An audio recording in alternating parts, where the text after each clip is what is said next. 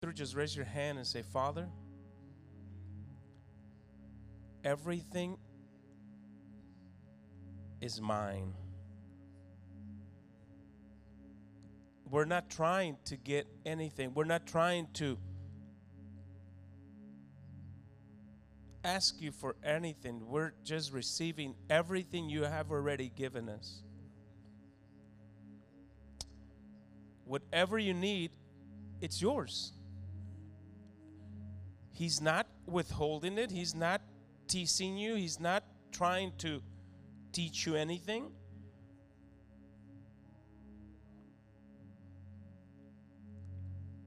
It's time to receive whatever you need. It has to become so real in your life that whatever you need, whatever it is, He is the answer. He told Moses, I am that I am. I am your healer. I am your savior. I am your provider. I am everything you need me to be. So, whatever it is that you need this morning, He is. Whatever it is that you need, He is the the need that you actually you need nothing. You already have it. You already have everything. Thank you. Just receive it. Say, Father God, we receive whatever you need healing, peace. See, this is personal. I always told you guys faith is personal. Whatever you need, just take it. Thank you, Father God. Say, Thank you, Jesus. When you say thank you, that's an acknowledgement that you have it. Right? If I give you something, what are you going to say? Thank you, right? So he has given everything we need. So what do we say? Thank you. Say, Thank you, Jesus. I got it. Tell your neighbor, I don't know about you, but I, I got mine. You may be seated. Say, I don't know about you, but I got mine. Amen. Welcome once again. Uh, how do you guys feel this morning? Bless? Amen. Alrighty, well, let's continue with the teaching of the word. Um, uh, we've been covering many different topics. Uh, the vo- voices, remember, we, we don't, we, it's hard for us to walk away from that one. Voices is very important because you are voice activated. We all are. hmm I told you to have a seat, and what did you do? Right?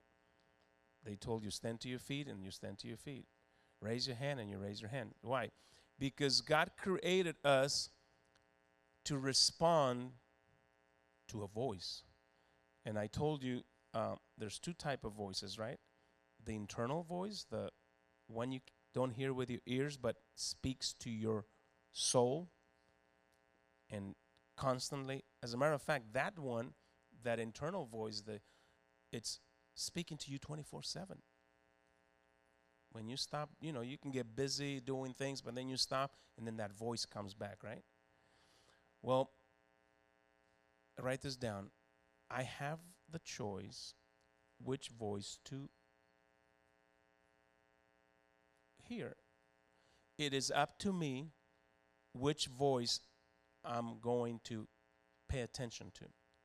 It is up to me which voice am I going to allow, this is a good phrase, am I going to allow it to program me? Because remember, voices are meant to program you, to program your way of thinking. And I think this has been the confusion in church. You know, we pray for you, you come to church, but then you you don't stop paying attention to that voice that is programming you. You're not gonna make it. You're broke. You're no good. How are you gonna get out of this one? I don't know what it tells you. I'm just randomly picking anything. But that voice that is constantly speaking to us, if we don't stop it, guess what's going to happen? It's going to program you. And the last one, I write this down. I don't do what I want to do. I only do what I'm programmed to do. And very easy to prove that one. Have you ever done something that you did not want to do? Yes or no? Why did you do it? If you didn't want to do it, why did you do it? See, those are truths that the Holy Spirit is telling me to tell you. Because, you know, for years, my wife and I have been praying for a lot of people, delivering people, doing this. And it's like, it's getting to a point like, okay, how does this going to work, right? Well, you don't do what you want to do. You only do what you're programmed to do. And here's the here's another one. How do we get programmed? By voices. And there's only two voices, the voice of God and the voice of the enemy. There's only two voices. There's only two programmers. You either an iPhone or you're an Android. There's only two programmers, only two sources of program.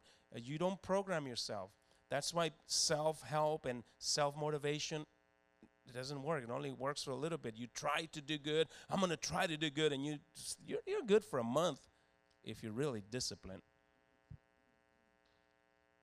But when you're not disciplined, what, what does it mean? You can't program yourself. So if you keep saying, I'm going to change, I'm gonna, you can't change within you. But this is how you change. You need to block out the, vo- the voice that tells you not to change and pay attention to the voice of God. Jesus said, My sheep hear my voice and they follow me. So, in times like these, we have to know that there's a lot of voices out there.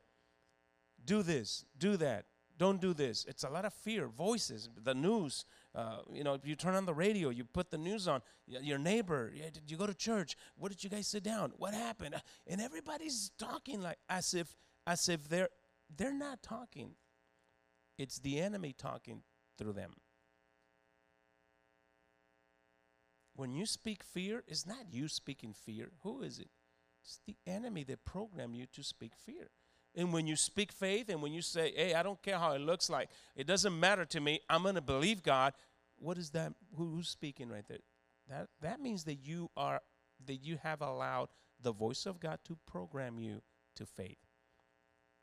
Okay, let's get off that topic on today's topic. Two things, two more things. The voice of God programs programs me or us, however you're taking notes. The voice of God will always program you to believe. The voice of God will always program you to believe. The voice of the enemy will always program you to doubt and fear. So that should give you an indication of which voice you are allowing to program you. The voice of God will always program you to believe. The voice of the enemy will always program you to fear and doubt. So those are those those are the keys that you need to ask yourself. Wait a minute, why am I afraid? Why am I fearing this? Oh, what have you been hearing? Nothing. I was just home cleaning, you know. I was cleaning my room. Not, nothing, nothing, Pastor, nothing. And then you get all dignified. Nothing. I'm sorry. Not. Yeah, you could be cleaning your room and still hearing that voice. Did you know that? You can be laying in your bed and that voice keeps talking to you. You have to stop it. If it's programming you to fear, it's not the voice of God. Somebody asked me the other day, how do I know it's the voice of God or the voice of the enemy? Okay, is that voice programming you to fear and doubt, then guess what? It's not God's voice. Now, if that voice, those thoughts that you're thinking are creating faith in you and, and you know, you're, you're feeling strong and your fear is leaving, your depression's leaving, your anxiety is going away, keep listening to that voice because that's the voice of God. It's very simple. Oh, pray for me. I'll pray for you. Let me pray for you. Father, in the name of Jesus, I pray for everyone right now. See, but I could pray for you for five minutes. That's a long time, but 20 minutes, and then you go home and you start hearing, Nah, it's not true. Some of you are listening to the voice of the devil right now. Oh, it's not true what he's saying. Mm-hmm. Okay, so that's voices. And then we went on to the exchange, remember? The great exchange. That when Jesus died on the cross, he took your place, he took my place. The great exchange was Jesus dying on the cross for you, Jesus becoming sin for us. Second Corinthians 5:21 it says that he became sin for us so that we could become the righteousness of God. Remember? And then uh, he became a curse. Galatians 3:13 he became a curse so that we could be free from the curse. He redeemed us from the curse by becoming a curse for us. And that was the great exchange. Jesus didn't, I mean, he was not craving to go sinning and trying to be a sinner. No, he was made sin for you and I, so that you and I could become righteous, right standing, so that when God looks at you, it says, You're all right. You're like, No, I'm not. And God says, Write this down. Always believe what God says about you. Always believe what God says about you, not what you think about you, not how you feel about you, not what people says about you, not what your mama says about you, not what your husband thinks of you, not what your wife thinks about you, not what your parents think about you. Always believe what God says regarding you. Always believe always. I mean, you if you have to force yourself to believe it, just believe it. And in order for you to understand that, in order for you to believe that, you have to know what the great exchange is, meaning that God no longer looks at you, he looks at Christ. I'm going to give you one so you won't sleep tonight. In order for God to be mad at you, he has to be mad at Jesus first. now you're not going to sleep. I'm, I'm going to keep you up all night. In order for God to be disappointed at you, he has to be disappointed at Jesus. See, but you've been putting yourself in front of Jesus, and God says, No, no, no, no. I need Jesus. It is Christ in you, the only hope of glory. Amen? I'm building up for today's topic. Don't think that we don't have a topic for today. We do. We do. so we went through the great exchange, meaning that you have to know that He took your place and God looks at Him, He's not looking at you. Tell your neighbor, this is not about you, it's all about Him. See, and this is another mistake that I made. I'm telling you the mistakes I made growing up in church like you guys, okay? I heard all these teachings, but then I took it upon myself to be, okay, so now it's me. No, it is Christ in me, the only chance I have. Get it? So here we go. So we got the great exchange. He took your place, and you. Oh, here's another thing, another mistake that I used to make. Don't write this down because you already know this one and you know it, and the devil will. The devil will always bring this one up through preachers. Oh, God speaks through voices, right? Through the voice of a preacher like me right now. And the enemy can also speak through the voice of a preacher. Here's one. Don't write this down. Don't write this one down, but you heard this one. We're nothing without Christ. You heard that one? We're nothing without Christ. Amen? And you guys don't say amen because you're faith now. We're nothing without Christ. I just want you guys to remember that he said, You're nothing without me. You're nothing. That's John 15, 7 says, Without me, you can't do a thing. Right? And that is true. It's true. Jesus did say that. Without me, you are nothing. Okay, how many hats you put on. Without me, you're nothing. Hi. Without me, you are nothing, right? Well, watch this. If you just stay there, you're nothing. And the devil has used preachers. Let me see, used me once? Maybe 20 years ago, he used me. I repent. See, because they wanted, it's true that without Christ we're nothing. It's true that without Him we can't do anything. It's true. That is true. But guess what? We're not without Him. But with Him, we can do everything. And today's subject is going to talk about time. It is time to receive.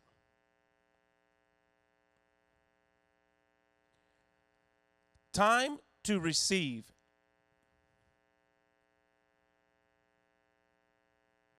It is time, well, time to receive. What time it is? What time? What time you got? What time? Oh, it's 10, 10 11, Pastor. You missed the, top, the topic. What time is it?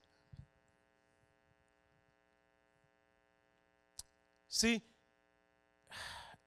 okay, that's it. Introduction is over. I'm going to preach. Here we go. Ecclesiastics 3.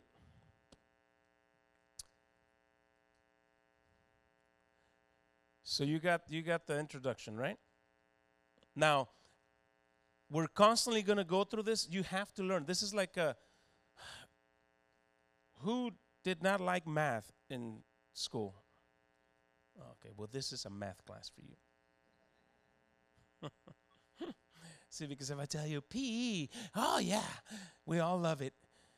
Art, oh yes, I like to do the volcano. And well, who hated English composition or writing? Nobody? Well, this is an English class for you. See, church is not just coming to church, church is a place where you come to learn. To learn what? Not how to behave. That was the biggest mistake they told you. Because you could behave for an hour, you know, properly behaving for an hour. No, church has nothing to do with how do you behave. Church has everything to do what are you learning? Because once you learn, then you're going to be able to live your life. Not as an act, but as a lifestyle. So, this is your math class for you guys, and you're going to learn it. So, uh, chapter 3, verse 1, it says, To everything there is a season, underline the next phrase, a time for every purpose under heaven. To everything there is what? A season. We're right now we're in the Christmas season, right? The holidays, and then we're gonna go into winter. We're already in winter. I don't know. Fall? We're still fall? Okay. So you're still falling? Get up. Don't fall too much. We're in fall, and then we go to winter. What's the next one? Spring or Seasons, right? Times. A season is a block of time, a sliver of time, a measurement of time. You know, like a decade. What's a decade? 10 years, right? It's a block of 10 years, a decade. A century? A hundred years, right? So it says to everything, there is a season or there is a time to everything. Right? And a time for every purpose under heaven. God is letting you know here that you need to know what time is it or what time are you living. There was no iPhone a hundred years ago, right? Nobody had an iPhone. Everybody had a home line or a, a rotary phone. Who remembers those? You put a diamond. Well, you guys don't know what that is. Well, that was another time, right? And if you go back 500 years, like I said on Facebook this morning, if you go back uh, 500 years, nobody had an iPhone. Imagine? No Instagram? you crazy? I'll go crazy all day. No vehicles 500 years ago. There was no vehicles to drive. Here's another one. No AC, no air conditioning, no heater.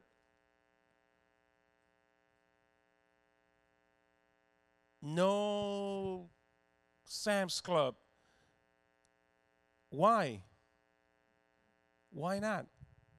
Because it was a different time. There was no airplanes 500 years ago. Why not? I don't know, because they didn't make airplanes. Did you know that air, airplanes could have fly during Jesus' time? Did you know that? Airplanes. You know those things that fly and they could have flo- flown 2,000 years ago. Nothing has changed. The clouds didn't get lighter. The atmosphere didn't get a little bit easier to travel. Just different times. Ready? Follow me. So if if there's a season for everything, then we need to know what season are we in as the church. As a church, as a Christian, what season are we in? Well, remember that I told you that without Jesus you're nothing, and every time they say it, they emphasize that nothing. Without Jesus you're nothing. Just remember, remember, without Jesus you're nothing. Oh, okay. See, but the part that you don't know is that we're in a season where, yes, without Him, we're nothing. But guess what? It just so happens that now He is in me. And now that He is in me, I can do all things. So one of the th- one of the things there's many things that I can hit on, but let me let me just let's go by step. One of the things that we have left behind on 2000 years ago. Remember Jesus became sin at the cross, right?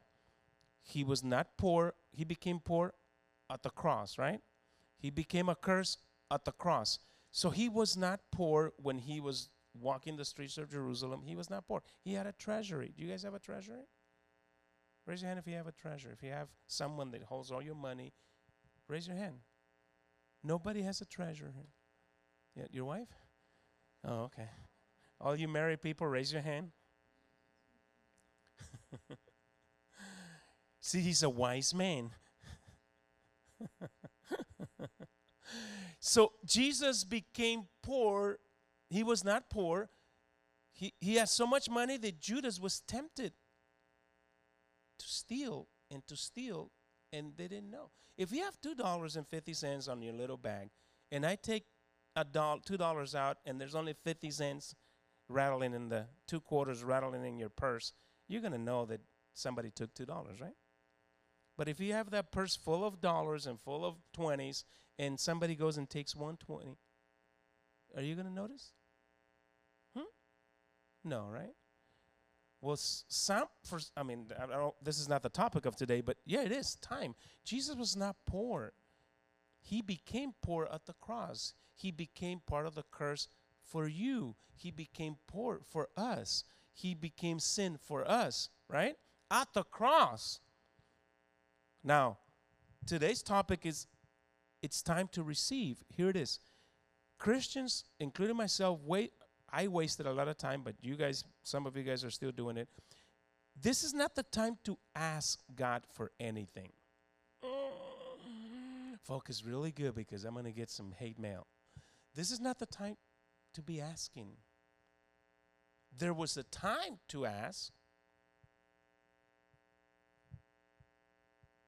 Don't look at me with that loud voice. I know you work at Sam's, but it doesn't make a difference to me.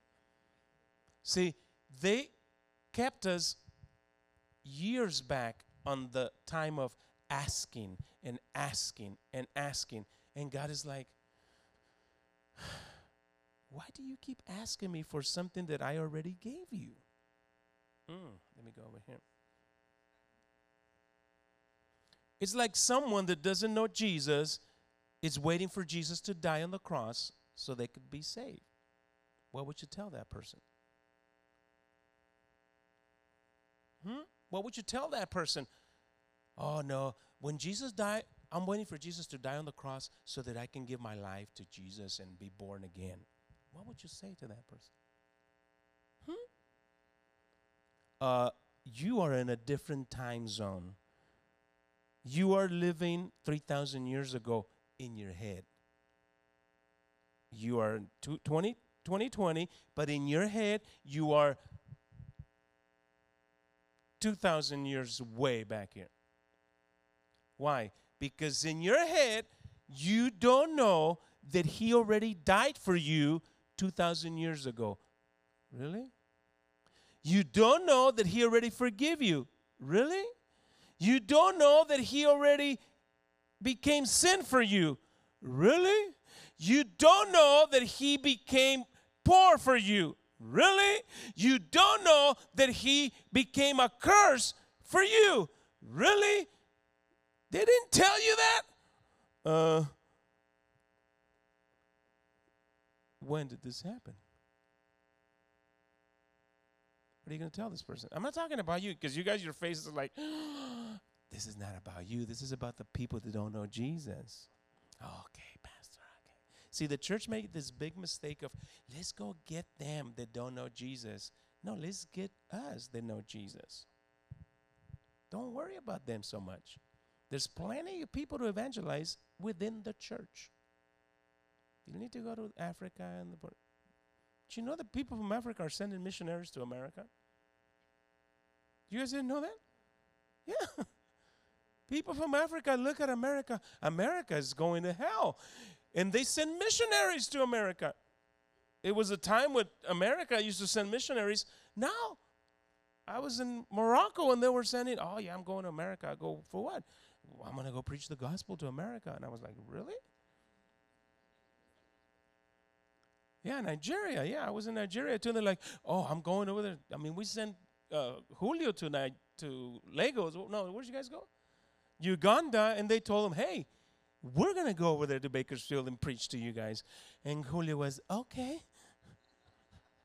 they tell Julio, you need Jesus. so, what is going on?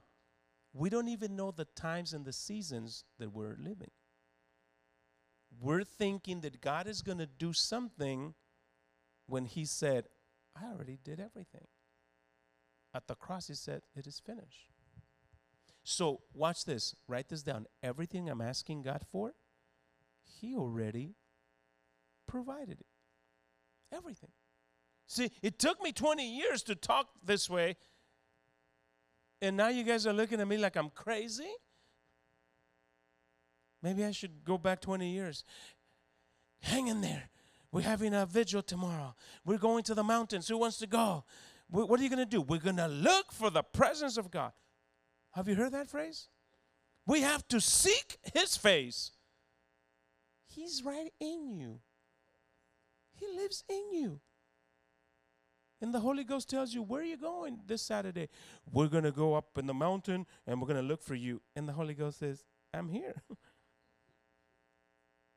See, not knowing the times and the seasons will the enemy will keep you reaching for something that you already have. And that gets very frustrated. Trying to it's like trying to be something you already it's like me trying to be like me trying to I'm trying to preach this morning. I'm trying to get to church. Like in my mind, I'm driving down. Where, where am I? Allen? Yeah. No, I'm already here.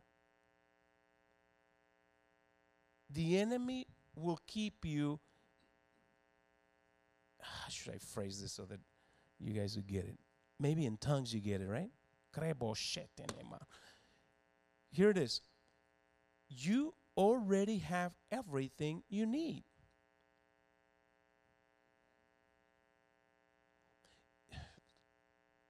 Go to Mark 11, 24. I have to I have to use the Bible because you were programmed wrong. You're not that ugly. Well, you are ugly, but you imagine ugly and program ugly, that's double whammy, right? I mean, you can be beautiful and program ugly, then you just a beautiful ugly you. Mark 11, 24 I want you guys to pay attention to the wording of how God speaks. God will never speak to you like, I will do something for you. No, God speaks to you in the now. You are forgiven now. Imagine if God was waiting for you to be forgiven. You'd be like, mm, let me see. This is Jesus talking, right? Mark 11, 24. Therefore I say to you, tell your neighbor, he's talking to you. You. Therefore I say to you, whatever things you ask when you pray, believe that you received them and you will have them.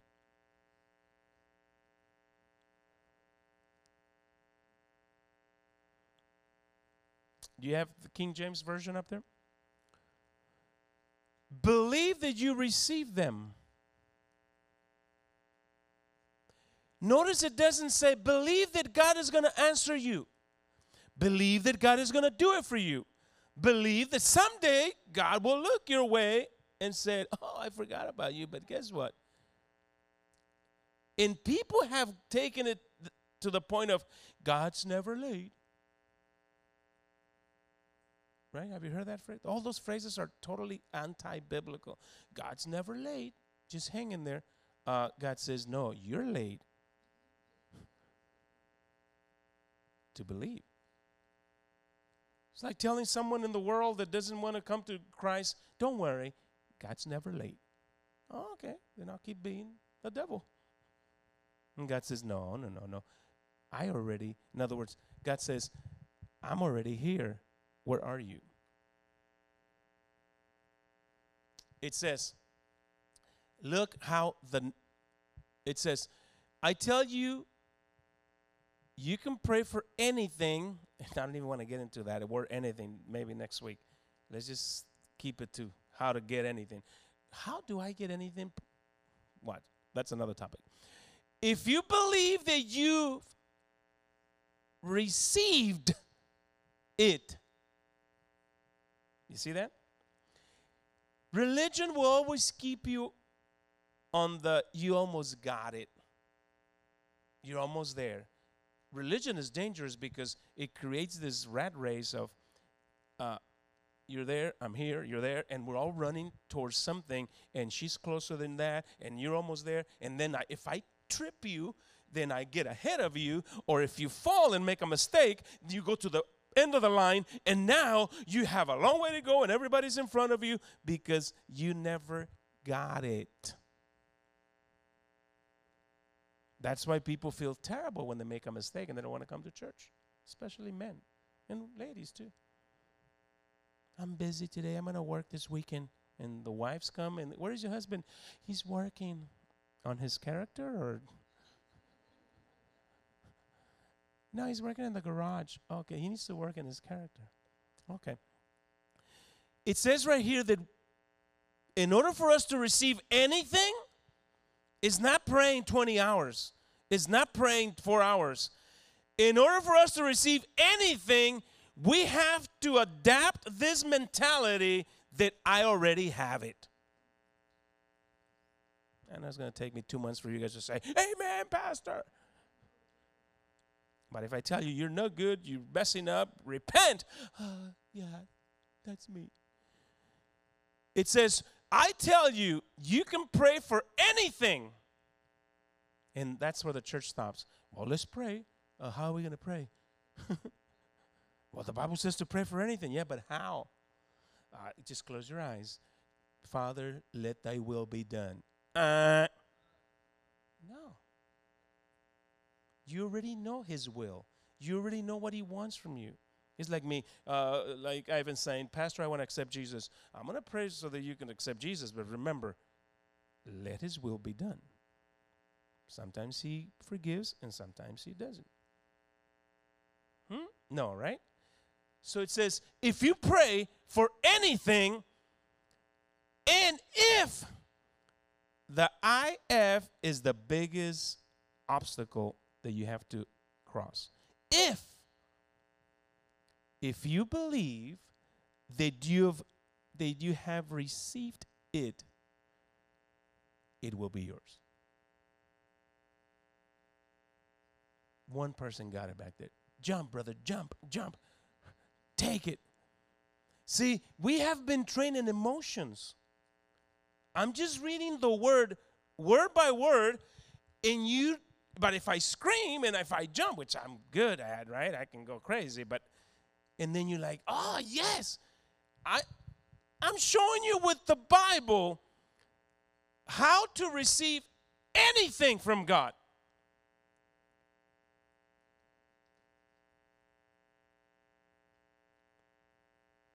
Scream at least, say, ah, santo. So here it is. All this complaining, conscious or subconsciously, we complain or we're just like, well, God doesn't want me to have that. Who told you that? A voice told you that God doesn't want you to be healed. A voice told you that God doesn't want you to have that. Some voice, and there's only two voices, remember? Uh, he could have used your wife, he could have used the preacher, he could have used your friend, but he used somebody to tell you that God doesn't want you to have that. And you believe that, and you don't have it. It works both ways. I never get anything. Of course. Every time I wear a white blouse, I get spaghetti on my chest. How many times? Every time. And is that what you said? Let's go eat spaghetti. Watch. Everything works exactly how Jesus said it works. Everything. If you repent today, you are forgiven next month. No? When? You see how simple it is? But we have made it so eloquently and oh, oh, oh, and, and you walk out of there, what happened? I don't know, but it was good. what? You don't know math. You don't know two times two. You don't know x to the power of 10. You don't know that. Uh, what did it put an X? Where's the five? The five became a Y. Why? Why did they change the five to a Y? Why? Why? Okay, next, go back and learn two times two. And Christians have been in church not wanting to learn. And I'm, I'm not, I don't get tired, but I, I like to preach and scream and get emotional. But we need to know what's behind that emotion if it says right there that we can pray for anything, anything, for anything, but if we believe that when we pray, we got it, it's ours. Yeah, but, uh, uh, uh, but, but, move your butt out of the way and believe. You see, I can give you guys jokes. and oh, amen. But when I read word by word, nobody jumps. This is Jesus speaking. If you look at it in your Bible, it's in red.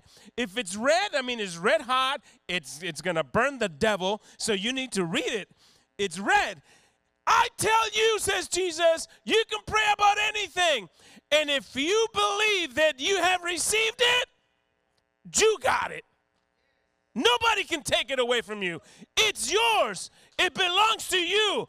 I have given it to you 2,000 years ago.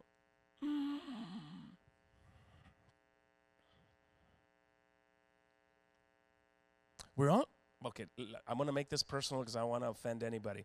That's another thing. Write this down. I refuse to get offended when it comes to faith church teachings. Write it down because the devil will get you offended in a minute. Oh, some, you know what they say? Uh, I heard somebody saying, uh, uh, a lady told me that a fr- their watches on YouTube now. Let us keep watching on YouTube.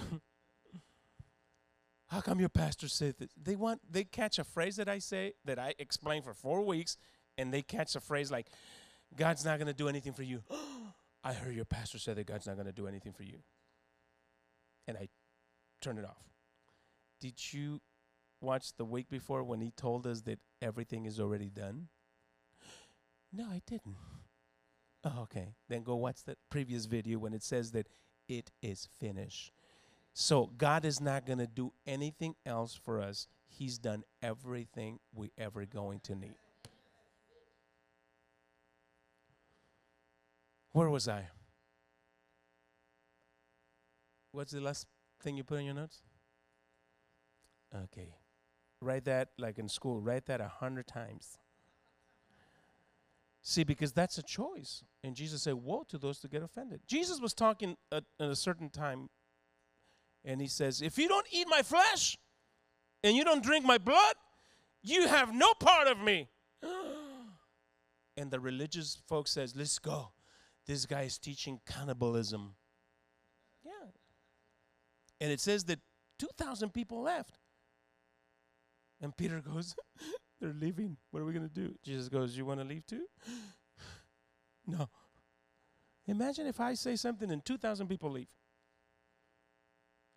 Jesus said, If you don't eat my flesh and you don't drink my blood, see, you and I now understand it because, oh, yeah, he was talking about.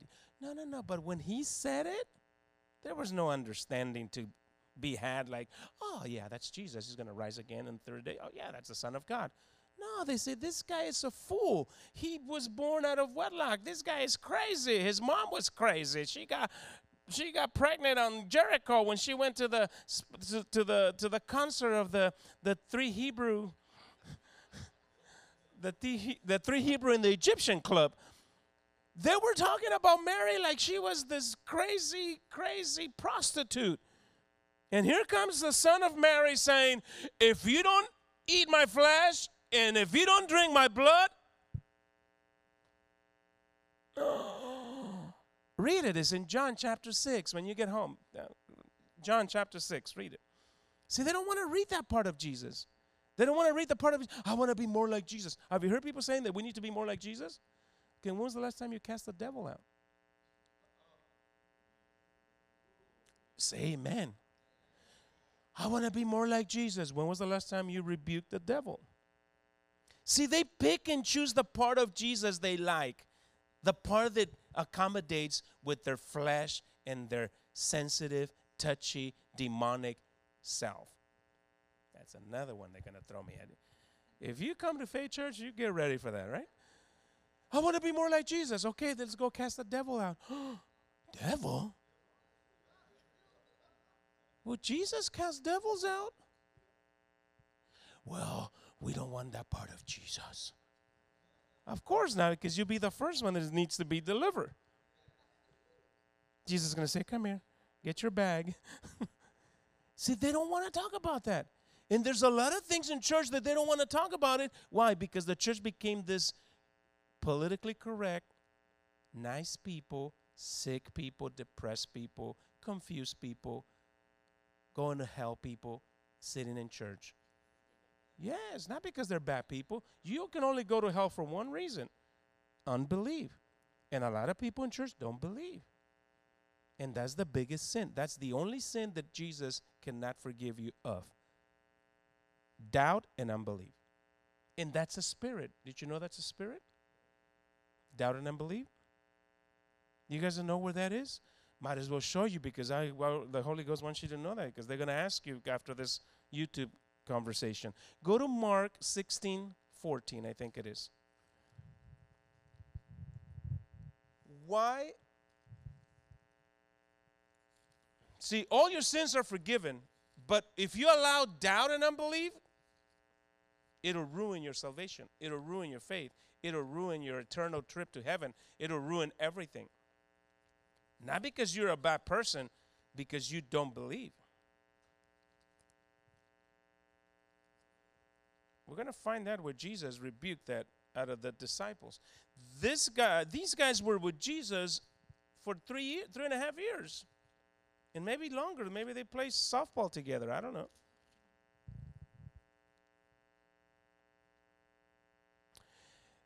Uh, 1614. See, everything is in the Bible. And the reason I want to show you this is because I don't want you to grow up thinking that God's not going to bless you when He already did. And we're not even there yet. Here we go.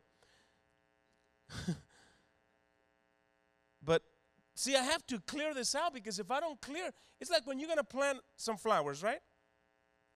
And there's a bunch of weeds and rocks, and do you just get the little flowers from from Home Depot and honey, put these flowers out there, and he just puts them in the dirt? No, you have to till the ground. You have to clean it, right? That's what I'm doing right now. I'm cleaning the ground in your mind, and the devil put all these things in you. Oh, what? Come, how come he's saying that?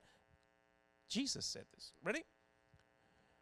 Uh, you have Mark 16, 14. So this is Jesus. Here's Jesus. After he rose from the dead, see, when, when Jesus went to the cross, doubt and unbelief, the spirit of doubt and unbelief came upon his followers. Because they said, Oh my God, he's dead. Oh my God, what happened? I thought he was the king. Oh Lord, what happened? So fear and unbelief came upon them. And now Jesus rises from the dead. And here it is. Still later, he appeared to the 11 disciples I'm reading the New Living Translation, so I have to be careful. Sometimes it works, sometimes it doesn't work, but I think it's going to work on this one. And still later, he appeared to the 11 disciples as they were eating together. He rebuked them for their stubborn unbelief because they refused to believe those who had seen him after he had been uh, raised from the dead. Go to the King James, see what it says. So here's Jesus. He shows up, they're eating, and the first thing he does, "Hey, how you doing? I'm back." Watch. This is a powerful teaching right here. Write this down. I cannot receive anything when I doubt when I doubt with when I when I choose not to believe. Later, he appeared to the 12 and he rebuked their unbelief and hardness of heart. He did what? He prayed for them? He hugged them? He says, Hey, I'm back. I, I know you guys didn't believe. There's a reason why they didn't believe. There's a reason why they ran. There's a reason why they were afraid. They allowed fear and unbelief. And that created what? A hard heart, an evil heart. And here we are praying for people, hugging people, welcoming people, and not rebuking their hardness of heart and unbelief.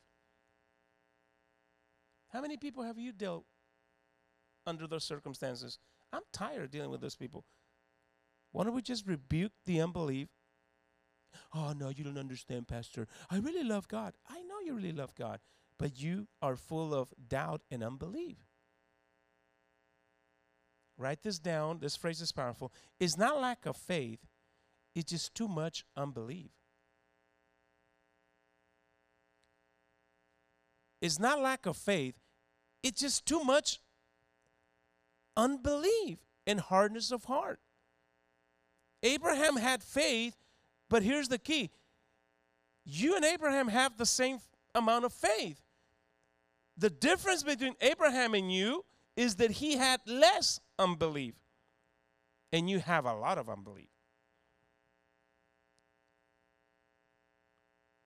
So, you want to be more like Jesus? When was the last time you rebuked unbelief and hardness of heart from the from people? Oh, Jesus hugged everybody. Of course he hugged everybody. But he also rebuked devils.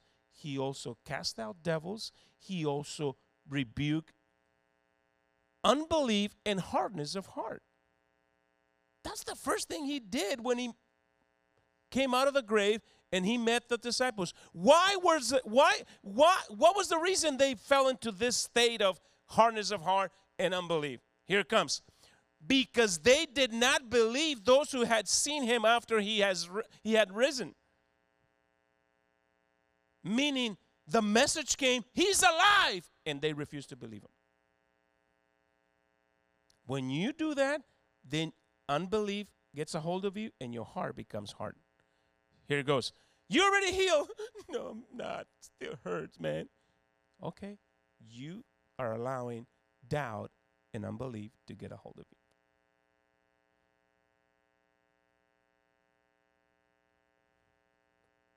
Amen. So I want to clear that up because there's many things that yeah, of course you want to be like Jesus, but when was the last time you cast the devil out? Ask any pastor, ask any person that you love. Oh, this lady's so much like Jesus. Why is she casting devils out? No, no, no. She just gives me cookies and you know. When was the last time that she rebuked your unbelief? The first thing Jesus will do to us when we come to Him, He's going to say, You need to get rid of one thing unbelief. Because if you don't get rid of that thing, even though I die for you, even though I bless you, even though I became a curse for you, if you refuse to believe,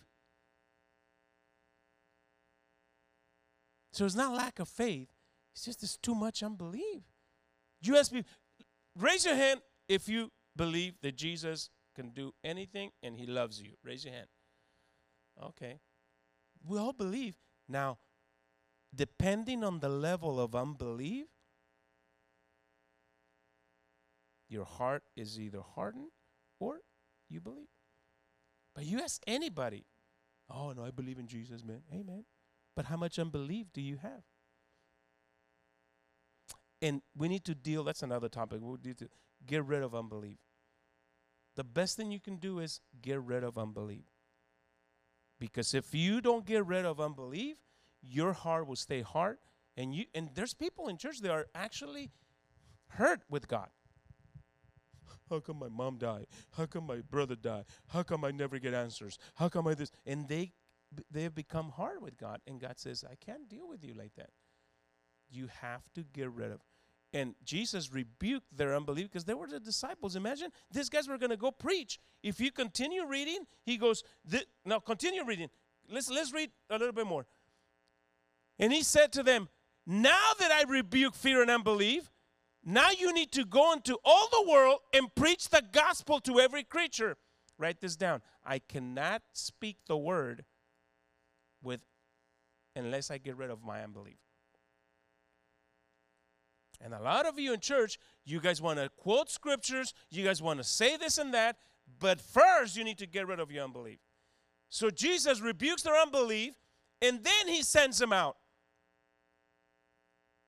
That's why people are looking at us. Uh, you say that God is with you, but man, you have, you're full of fear. Yeah, yeah, but you know, I go to church at least. Uh, you might as well not go to church.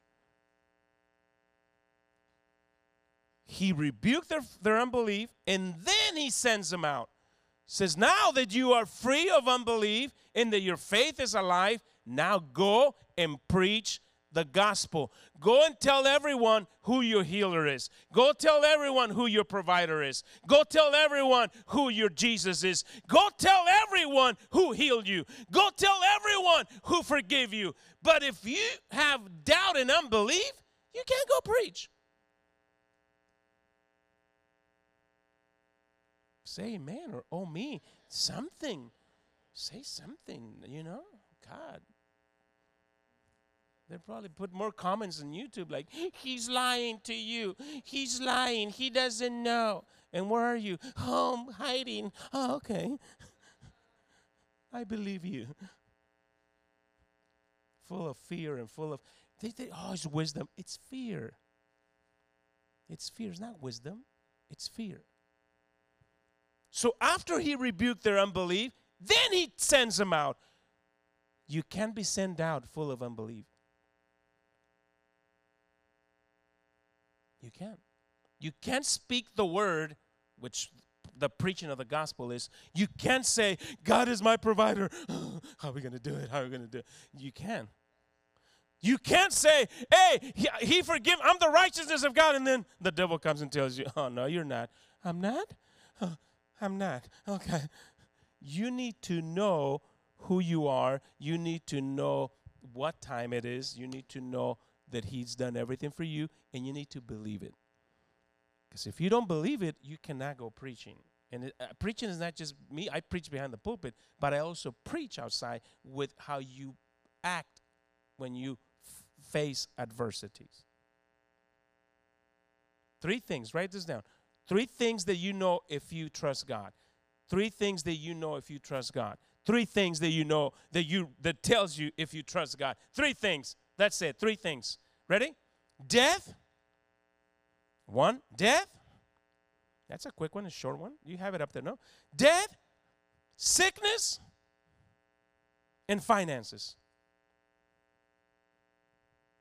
Oh, don't talk. He's going to talk about money. You see, you don't trust God with money. Three things that let you know how much you trust God death, sickness, and finances. That's it. Don't go any farther. Just ask people, you trust God with if you die? Uh, uh, the Bible says whether we live or whether we die, we belong to Him, right? I'm not going to go into details, It's just a quick synopsis, right? Whether we live, whether we die, we go to heaven, right? What happens if you die? You go to heaven, right? How come you're so afraid of dying? People are acting like they're never going to die. Start living because you're going to die. go get that burger, go get that cheesecake, go get that dress, go get go cut your hair. Dye your hair purple if you want it because you're going to die. So death, if you are so fearful of death, you don't trust God in that area. There's three three areas. That's it. Don't go into how much how many, how many times you come to church. Don't worry about that. If you're afraid of dying, you need to work on that. You have fear. You need to you don't trust God because you're going to die eventually. A hundred years from now, I'm not going to be here. You're not going to be here. I mean, you can come a hundred years from now. What if they tell us we're not going to open the church till 50 years from now? You're going to say, okay, I'll be there. fear of dying, fear of death you don't trust God 100%. What's the other one? Sickness. A lot of people think they trust God sick by his stripes. You were healed? Yes or no? Okay. Yes, you're going to get sick, but there's healing in Jesus, right? We'll pray for you. You rebuke the sickness. Yes. Okay, don't worry about it. Hmm? The other one? Finances? Oh, I don't know. I, tr- I got two out of three, Pastor. That's that's 70%. What is? I, I got it. When it comes to finances, if you don't trust God, you just don't trust God. That's it. Those are the three areas that you know that lets you know because God already knows. Remember when you told Peter, Peter, you're going to deny me. And Peter goes, I'm not going to deny you. I'm not afraid of dying for you. Jesus looks at him like, hmm. So you're telling me that I'm lying? You're going to deny me three times? No, I will not right? He already knows. The reason you need to check those three areas is so that you know. He knows that you're afraid, and it's okay. Just receive His love and allow that fear to go away. But don't go on thinking that nothing's wrong, right? That's a song from the 80s, isn't it? You can't go on. Yeah. You can't go on saying, oh, nothing's wrong. No, no, no. Work on that fear. Work on it. Work on that fear of dying, sickness, and work on trusting God with your money. Work. If you don't, God already knows. God looks at you and says, Look at, you love me, but you don't trust me with your money. Oh, yes, I do. No, you don't. Peter, listen to me. Peter actually had an argument with Jesus. A heated argument. You're going to deny me? No! How dare you say that? And Jesus says, Okay, I guess I don't know. So those three areas are for you to know how much you trust God. That's it. So I'm not going to argue about it. Don't just take it home and listen to me. There's three areas that you know, you know. I mean, you don't know, God knows. God knows if you trust him with your life. God knows if you trust him with your money. God knows if you trust him with your health. But you need to know.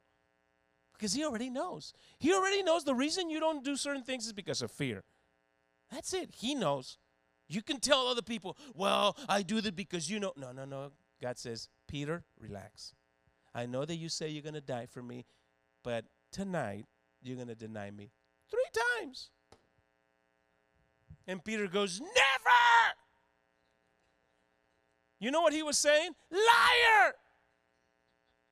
Don't call God a liar. If you don't trust Him, say, God, I don't trust you. I need you. How do I trust you? You need to reprogram yourself on trusting God with your life, with your health, and with your finances. That's it. He already knows. That's why people are frustrated in churches because I come to church, I do this. He knows that you don't trust Him. All right. Let's go to the scriptures. Is up there? Now let's go. What's the topic? Time to receive, right? Let's go to Ephesians. What do we have? What else do we have up there? Ephesians 1. What time is it? Did you have that phrase? What time it is? I need to know what time it is. What time what time is it? Oh, okay. What time is it? 1056. What time is it? Good seller, what time is it? Oh, okay. Do you see how we are programmed in the natural? What time is it? 1051, 1056.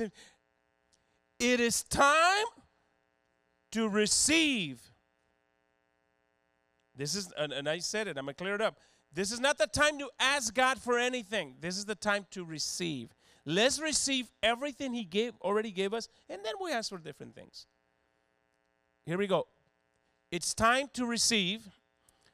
Ephesians 1. This is Paul trying to teach this teaching, what I'm trying to teach you today to the church in Ephesus, to the Ephesians. Ephesians 1 says, Paul, an apostle of Jesus Christ by the will of God, to the saints who are in Bakersfield. Amen. One saint, two saints. The other one's, uh, I'm working on it. I'm working on it. I'm working on it. Next week I'll be a saint. Does it count if I if my team are the saints? No. To the saints who are in Bakersfield, in faithful in Christ Jesus. Continue. Grace to you and peace from God, our Father, and the Lord Jesus Christ. Paul is trying to convey the message to the Ephesians that this is not the time to ask, this is the time to receive. Because he wants to move the Ephesians from the cross to after the cross. And here he goes. Next one. Blessed be the God and Father of our Lord Jesus Christ. Here comes. Who will bless us next year. Next year is going to be a great year. Why? Because God's going to, be, in all the words of prophecy, oh, man, that's another. I don't want to get into it. Let's say, Pastor, keep going, keep going. Let's go who has blessed us. Not only has he blessed us, but he blessed us with every spiritual blessing in heavenly places in Christ. Not only has he blessed us, but he did it with every spiritual blessing. And people, religious people say, see, he's talking about spiritual blessing. Write this down everything starts in the spiritual realm or world, however it works for you. Everything starts in the spiritual world or realm. So when it says right there that he blessed us with those spiritual blessing, it's not t- people say, well, you see, uh, spiritual, spiritual. No, it's saying that everything you need, it's already in the spiritual realm. Everything. Your healing, it's in the spiritual realm. Your righteousness is in the spiritual realm. Your everything that you need, you have to reach into the unseen and pull it to the seen. That's what it's saying right there. Not only did he bless you, but he did include every spiritual blessing. Every spiritual blessing. Why? Because everything starts originates, begins in the spiritual realm. You started in the spiritual realm. Go to Jeremiah 1 5. Are you guys learning something or you guys just. So I don't want to see you out there, you know, running around with people. Don't get close to me. Get out. Relax. Relax. you already blessed. He already blessed us. So whatever you're waiting for, I'm just waiting for God to bless me. You're never going to get it. I'm just waiting for Jesus to die on the cross so that I could be forgiven. You're never going to be forgiven. Why? Because you don't know the time that you're living in. You don't know this time in the season. Don't you know that he died 2,000 years ago? And you're already 2,000 years into the blessing? So uh, Jeremiah 1 5 clearly, clearly tells us before, underline the word before. That's the key word of this of that passage. Because everybody knows, yeah, God bless. When did he knew you? Before I formed you in the womb, I knew you. Before you were born, I sanctify you. I ordain you a prophet to the nations. You know what that means? Oh, I want to go preach. No. A prophet is someone that speaks on God's behalf. So when it says that he ordained as a prophet to the nations, means that every nation needs to know how good the goodness of God in you. And you are the one that needs to prophesy and declare, I am the righteousness of God. Nations, listen to me. I am the righteousness of God in him. Nations, listen to me. I'm going to prophesy. I am righteous because he made me righteous. I am healed because he made me heal. I am blessed because he blessed me. I am delivered because he delivered me. I am walking in righteousness and in faith. I am free from fear because he freed me from fear. You need to say that. Why? Because before you were born, He did it for you. Go back to Ephesians 1 4 now. Back to Ephesians. I'm not done with Ephesians. I'm, I should be done in. Give me two more minutes. What time is it?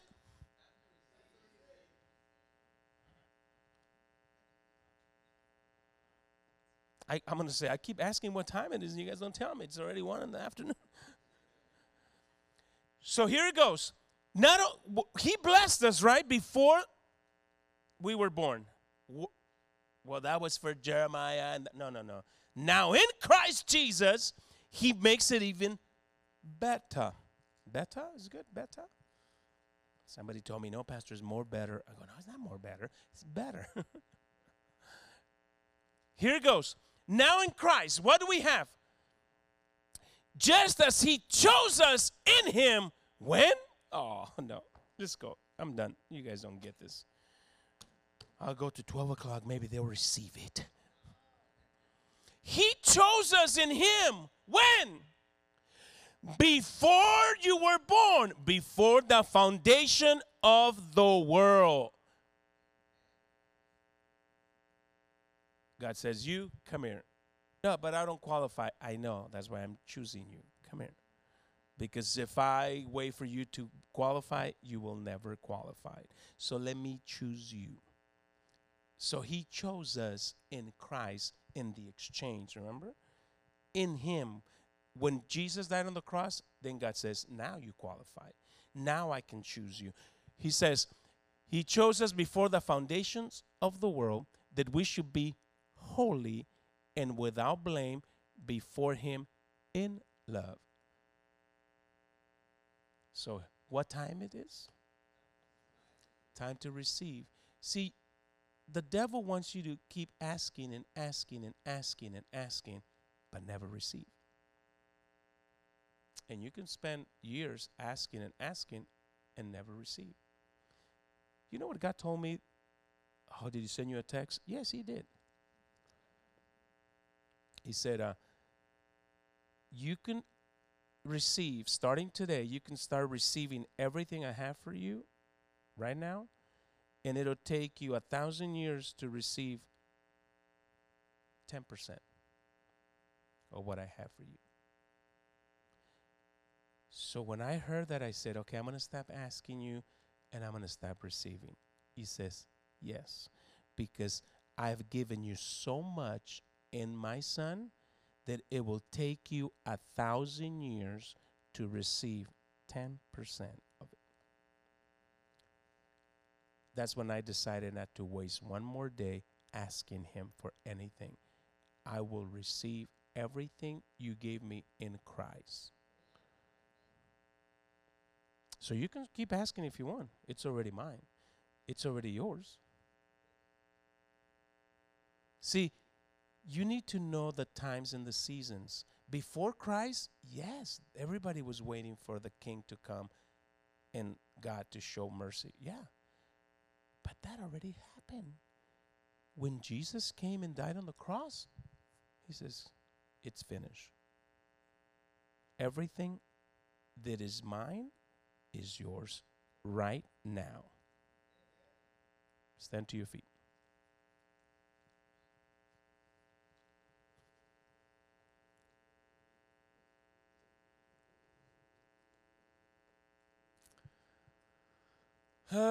Time flies, huh? Well, I always said, I always say it, said it, and I'll continue to say it. Faith is a personal decision that we all make. I cannot believe for you, just like I cannot breathe for you. Faith and breathing have the same value. One in the physical world, breathing in the physical world is the most important thing you can do. I mean, you can stop eating for a day and nothing happens to you. But if you stop breathing for five minutes, you're dead. Right? So, breathing is very important for us in the physical life. I can go without eating for days. I can go without a shower for days. Some of you do. It's okay. You can go without sleeping for, what is it, 14 days? But you cannot go for five minutes without breathing, right? Watch this. Is it hard to breathe? It's the easiest thing to do. You even breathe when you're asleep. You can't eat when you're asleep. Well, I have to be careful now, and some of you guys. In other words, the most important thing it's the easiest thing to do. Watch. Just breathe.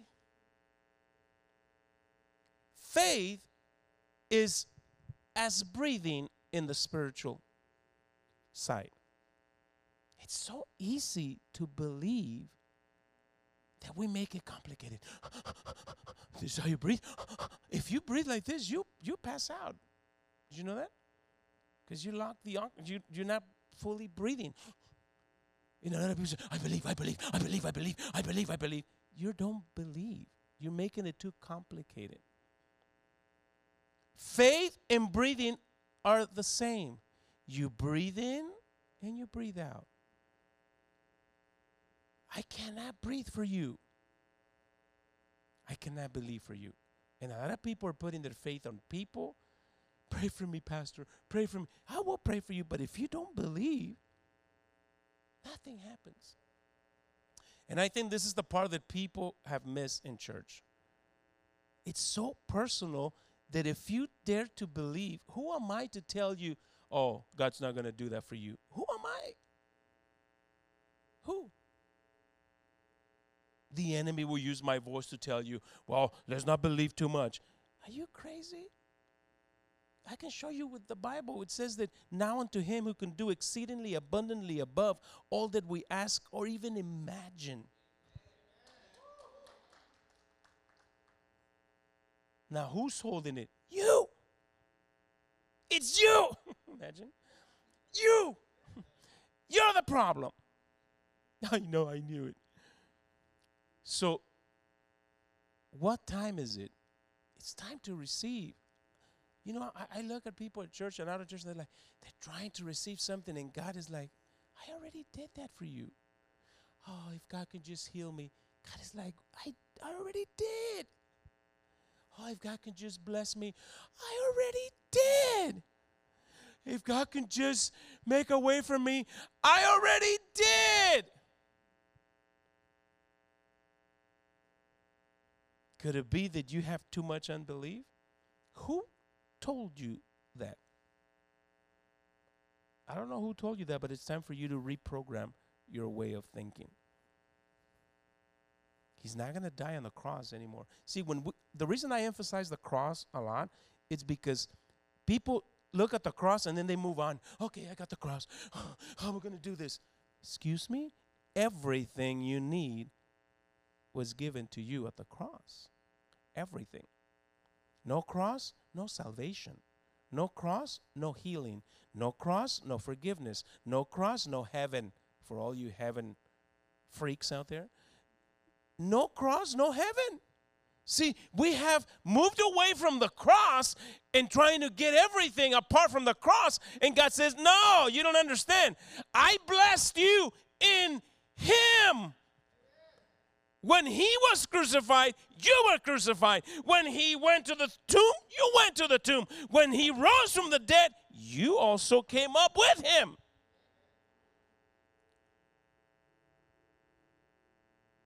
What time is it, girls back there, that you guys are waving at me? What time is it? We need to switch our thinking. Imagine if you, it, this is true for me and it's true for you. You can start receiving right now everything that God has for you. It'll take you a thousand years to receive 10%. No. Oh, yes. Because He is worth more than what you think. Jesus is worth more than what you're thinking. And when you have Him, you have everything. Raise your hands. Say, Father God, thank you for giving everything. I'm sorry for begging you, for asking you, not knowing that you already gave me everything. Not knowing that in Christ all things are mine.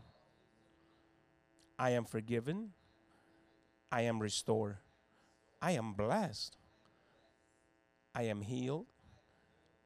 I am who you say that I am. I receive everything you have for me, starting right now, I receive everything that Jesus purchased for me at the cross. In Jesus' name, amen. What time is it, guys? All right, go go receive it.